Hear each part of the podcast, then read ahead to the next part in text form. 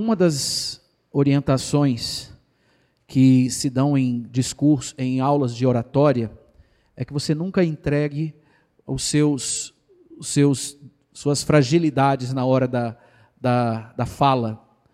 Mas eu acho que isso às vezes não é tão bom assim, porque a fragilidade ela nos coloca junto com quem ouve e ajuda a facilita, e facilita o discurso.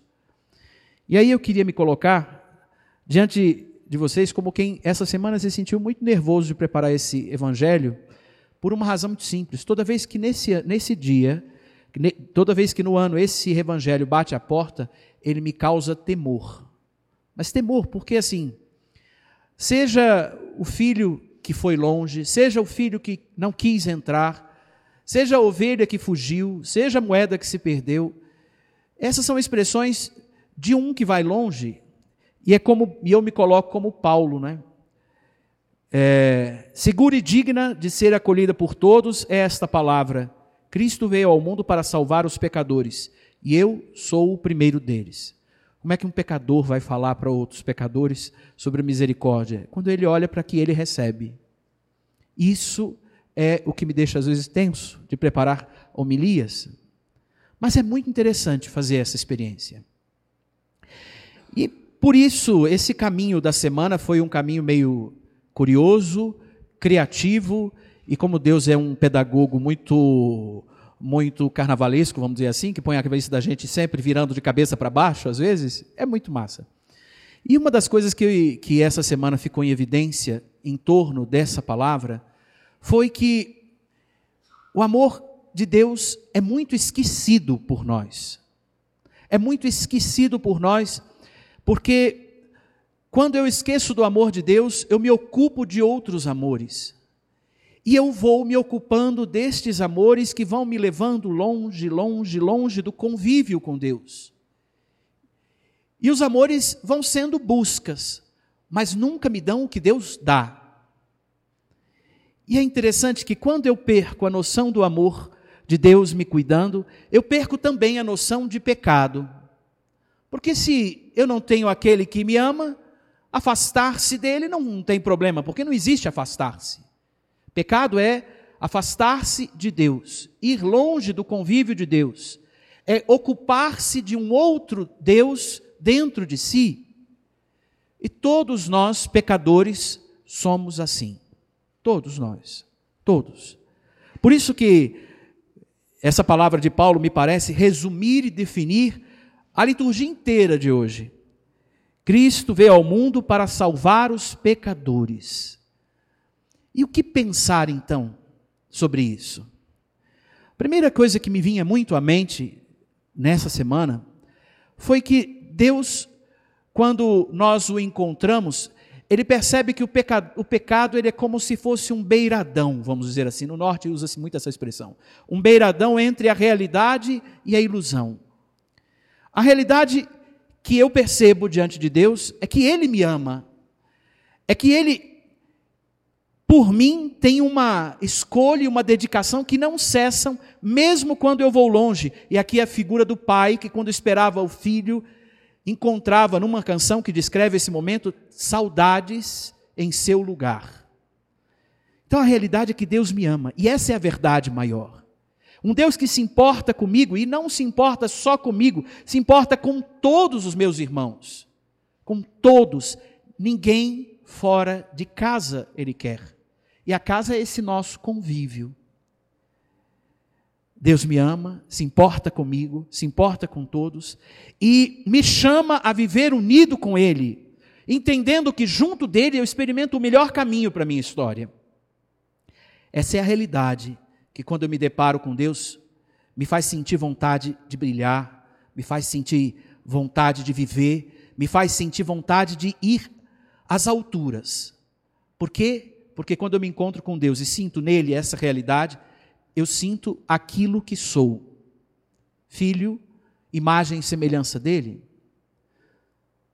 Mas também, diante de Deus, eu percebo, como eu disse no beiradão da realidade, da ilusão, eu percebo a ilusão. O que é ilusão? Quando eu olho para Deus, ilusão é ser empoderado como o mundo hoje compreende. é bancar a mim como Deus. E nós temos um histórico disso desde Adão e Eva. A serpente propôs a eles dois que fossem como Deus, mas quando eles desobedeceram a Deus, nesse anseio, eles tiveram vergonha, tristeza e medo. E desde então, todo aquele que se que apostou num empoderamento, depois ele não encontrava aquilo que Deus oferecia. Então, a ilusão é empoderar-se, bancar-se a si. Até aqui nunca funcionou. Nunca deu certo nunca foi uma lógica que me ocupou de fato o coração, preencheu meu coração. Essa lógica me sugere que Deus não vale a pena, é uma pessoa difícil. Essa lógica me sugere ainda a ilusão de uma vida sólida sem Deus. Mas o curioso é que sem Deus não saímos do mesmo. Sem Deus não somos além da pele, somos superficiais não sabemos ser verdadeiros e inteiros. E aqui eu não estou falando esse, essas duas, quando eu encontrei esse rumo da realidade, da ilusão, para dividir a consciência que, se, que nasce quando estamos diante de Deus, eu não falo de, de outra coisa que senão coisa que também eu sinto. Sempre que quis experimentar a verdade longe de Deus, acabei dando, como diz o ditado, uns burros na água. Mas é interessante que quando a gente ouve essa verdade, Deus me ama imensamente. E essa verdade é a realidade que encontra também a ilusão dos caminhos que eu percorri, dividido ali entre a realidade e a ilusão. Eu, diante de Deus, pergunto para Ele, nascem perguntas. Quando eu ouço essa verdade, o coração, como disse, o coração pede cuidados. Senhor, como tratar do coração que quer ir a fundo e não sabe? Como me aproximar de ti? Eu quero me sentir amado de verdade para saber amar de verdade. Senhor, me responda o que eu preciso entender. Talvez a resposta de Deus para você, para mim, seja a mesma. Você precisa entender meu amor. Meu amor é um mistério que você vai mergulhar e nele você vai sentir profundo, mas para experimentar o meu amor, você precisa caminhar comigo. Caminhar comigo é fazer por mim o mesmo que eu faço com você: aproximar, acolher e se alegrar. Esses três verbos são a descrição do que explica misericórdia no Evangelho: aproximar, acolher e se alegrar. Faça por mim o que eu faço por você.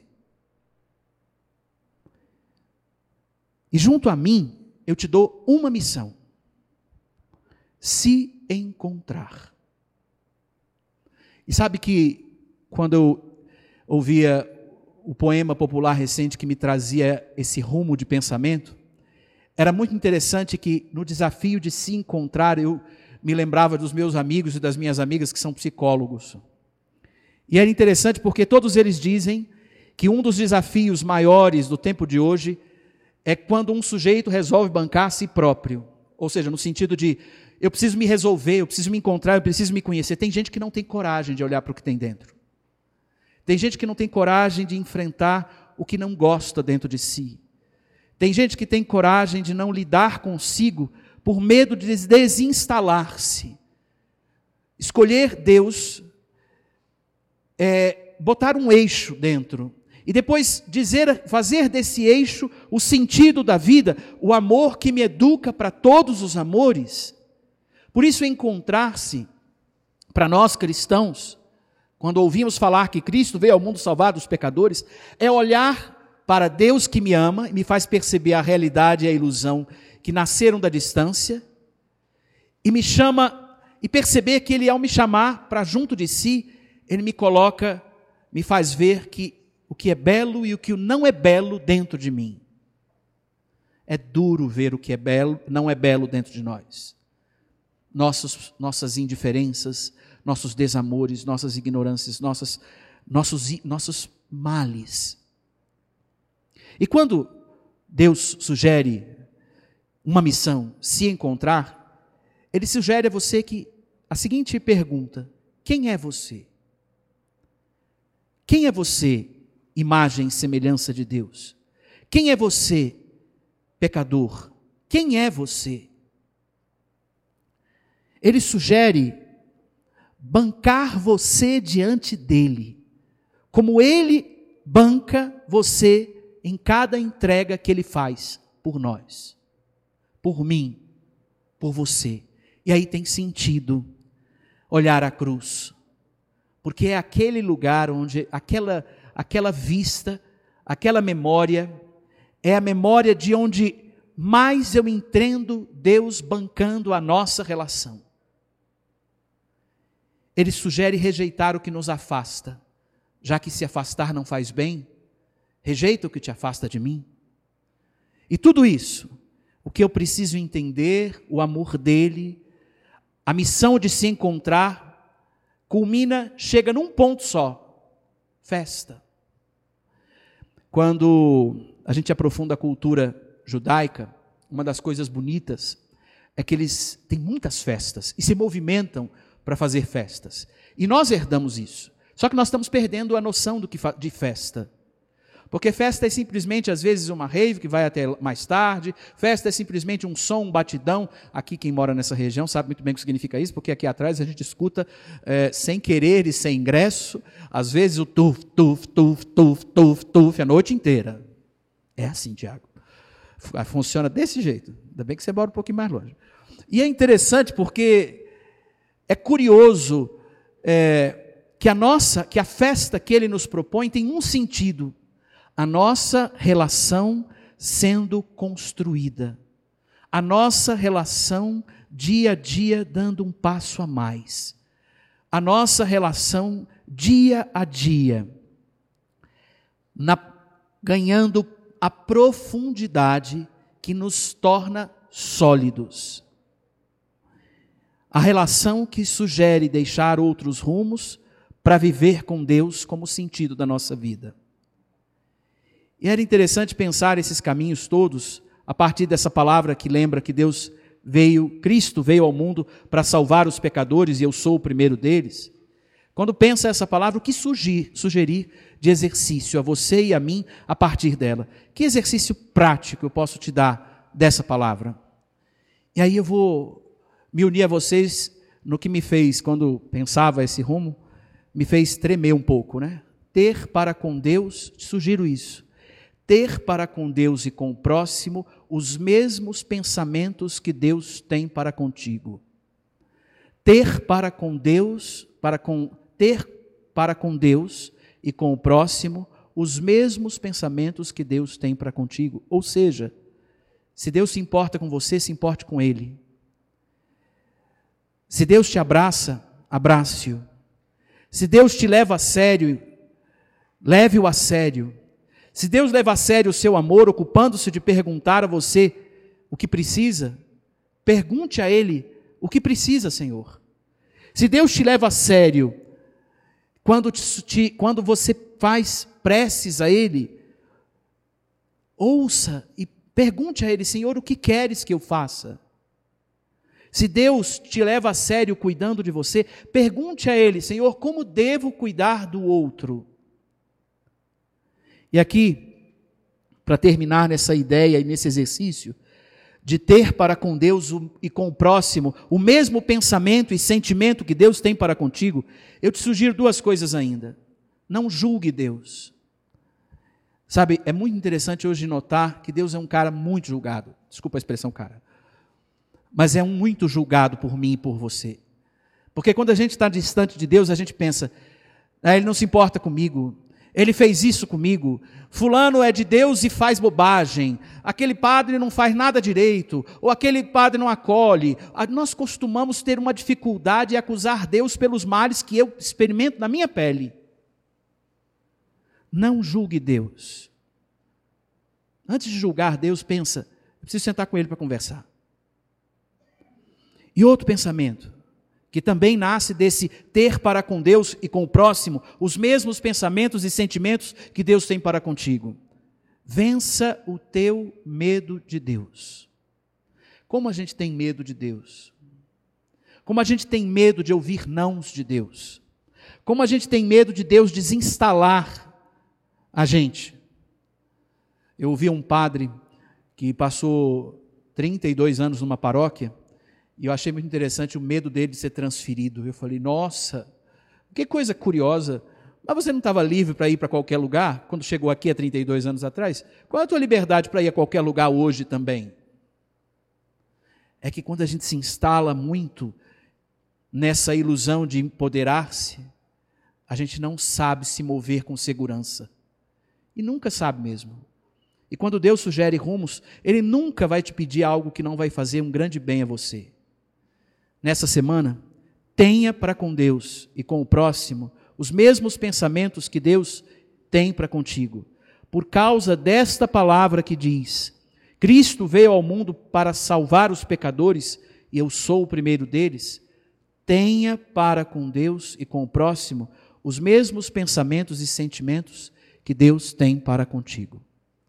Amém.